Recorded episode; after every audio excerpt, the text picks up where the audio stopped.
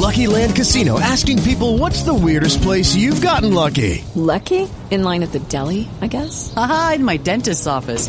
More than once, actually. Do I have to say? Yes, you do. In the car before my kids' PTA meeting. Really? Yes. Excuse me, what's the weirdest place you've gotten lucky? I never win and tell. Well, there you have it. You can get lucky anywhere playing at LuckyLandSlots.com. Play for free right now. Are you feeling lucky? No purchase necessary. Void where prohibited by law. 18 plus. Terms and conditions apply. See website for details.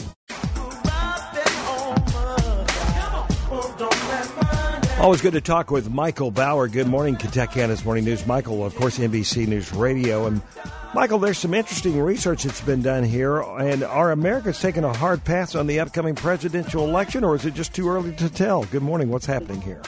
It doesn't seem that they're necessarily taking a hard pass on the election, but they may be taking a hard pass on donating to the election right now. And, and while political polarization in the U.S. has increased perhaps tenfold uh, based upon what we've seen and, and, and certainly a, a highly divided Congress right now, it's not necessarily translating into a major change in willingness of Americans to open their, their wallets or their virtual wallets, as the case may be, and, and donate to a 2020 presidential election. Uh, we know, according to an Invest in You spending survey conducted by CNBC and Acorns in partnership with SurveyMonkey, a majority of Americans say they won't donate to a 20, 2020 presidential election. In fact, under one third of Americans have already made donations or say they plan to make donations to presidential campaigns.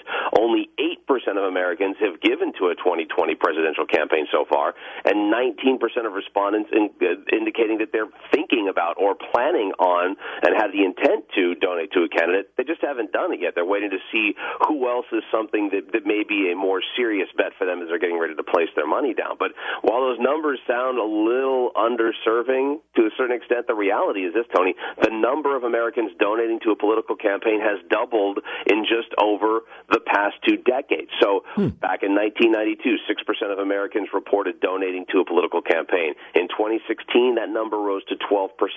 Two different things that are highlighted in regards to that rise. Number one, the internet and the ability to easily make a donation on the internet nowadays is incredible. A $1, $5, $10, it doesn't have to be a massive amount, and it's so easy you can text your donation out. The second part of that is more specific to the past couple of years, which indicates that it could be President Trump and Trump's policies that is becoming a major driver in donor behavior this cycle. All right, uh, and obviously part of uh, donating uh, PAC money is a is a big part of that as well. Right. Who knows uh, who may all get involved with that? Not just uh, companies, but maybe even employees of companies.